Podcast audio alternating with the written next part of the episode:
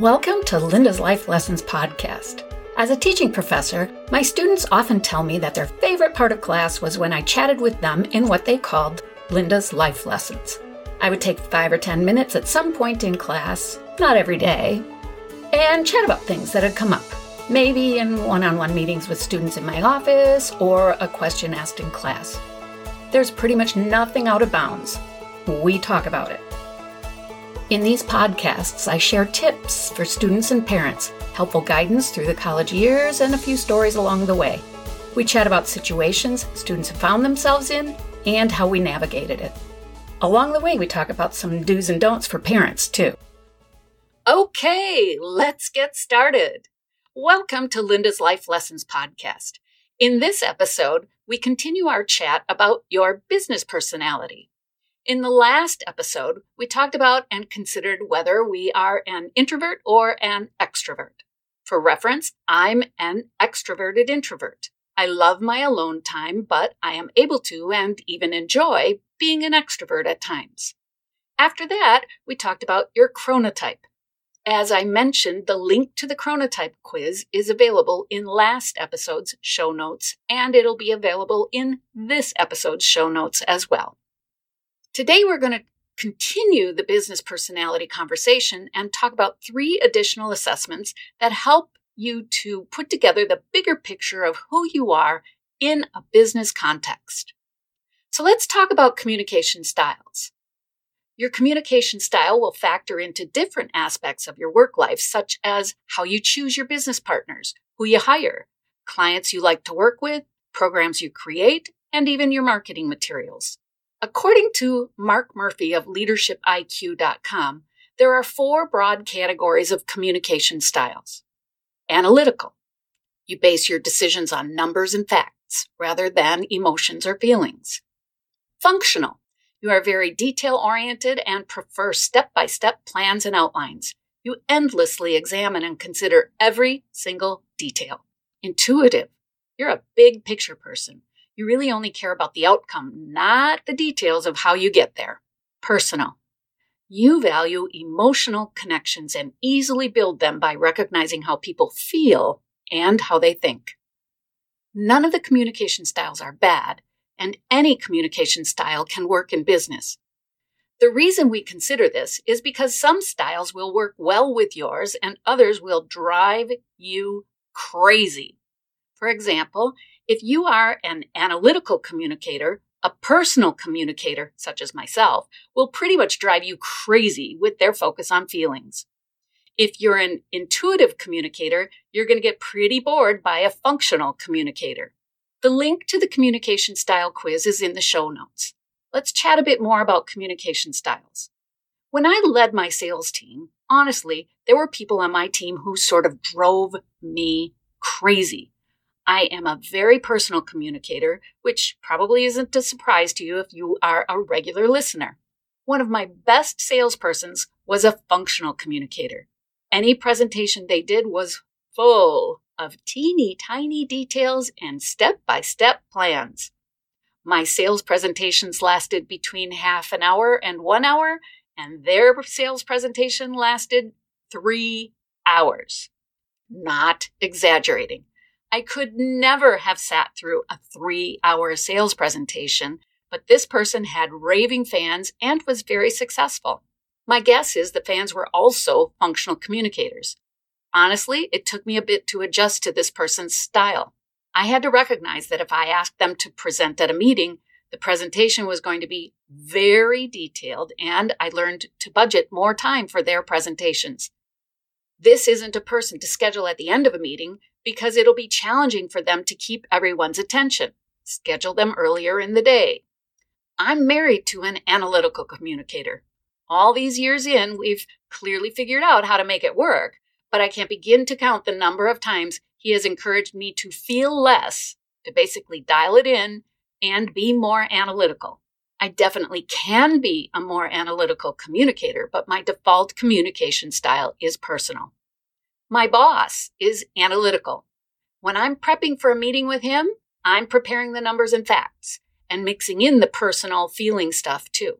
I structure my delivery so the focus is more on the facts and figures. You will want to be familiar with your coworkers' communication styles too, because you will want to tailor your messages, your presentations, and proposals to meet their style, their communication preferences. Okay, let's talk now about management styles. This is another component of being successful in business. Knowing your management style helps you be aware of how you work best so your work life fulfills you and meets your needs. Dr. Kurt Lewin at the University of Iowa, who is known for his studies on management, has determined that we all fall into one of three basic management types democratic, a leader who's open to the opinions of the team, who readily accepts thoughts and ideas from others, and is approachable in their management style. Authoritarian, a leader who is about control, who sets a high standard and who expects total conformity. And delegative, a leader who is laid back, who is happy to have team members take care of things, and fully expects them to be done without the need for constant check ins. The delegative manager really works well with self starters.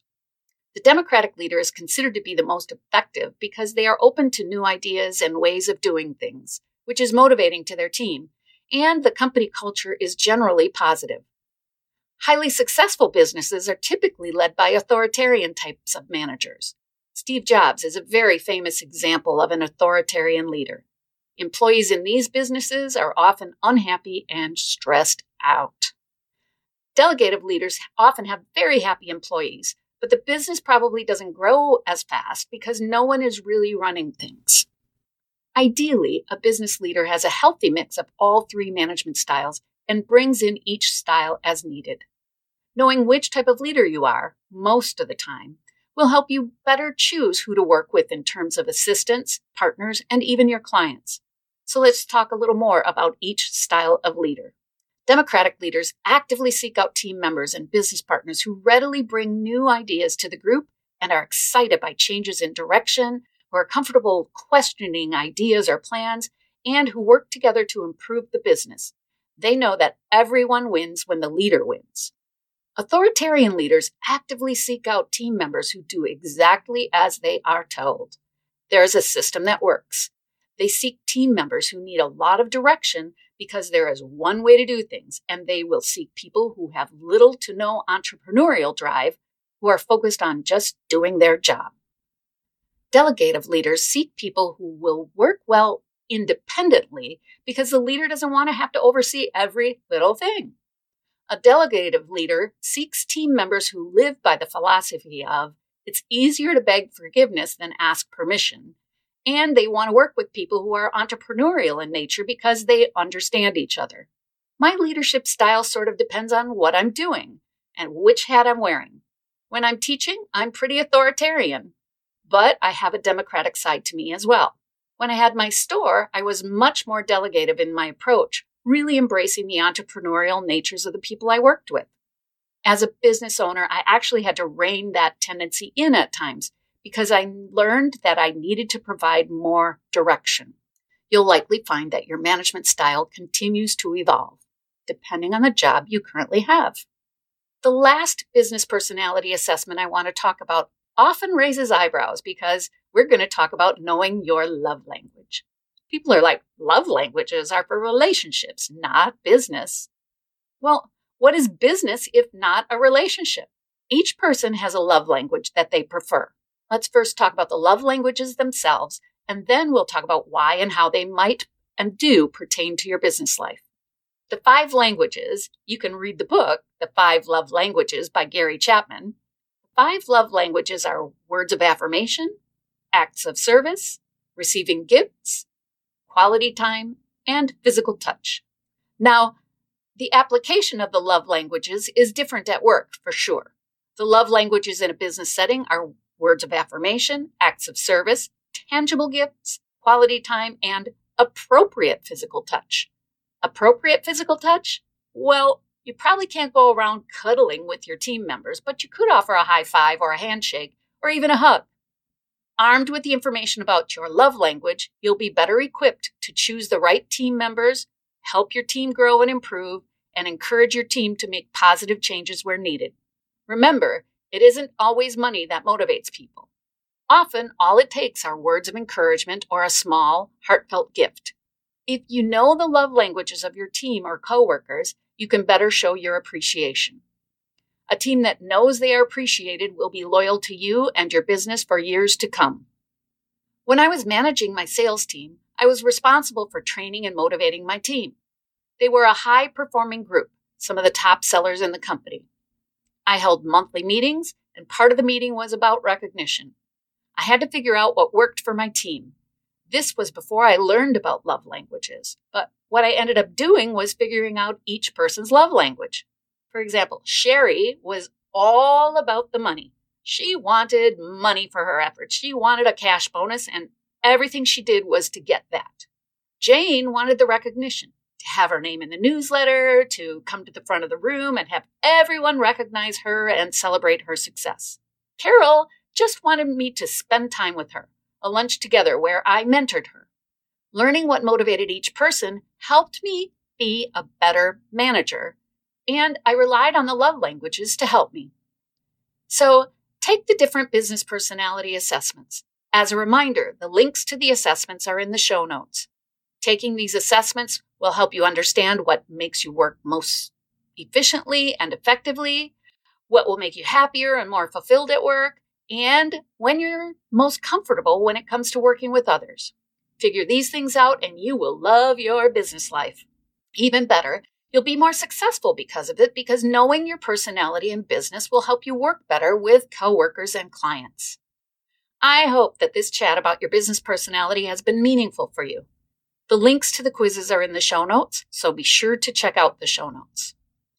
And if you found value in this episode, would you please share it with your friends? Would you do me a favor and subscribe to the Linda's Life Lessons podcast? I love to hear from you, so take a moment to write a review. Connect with me on Facebook and Instagram.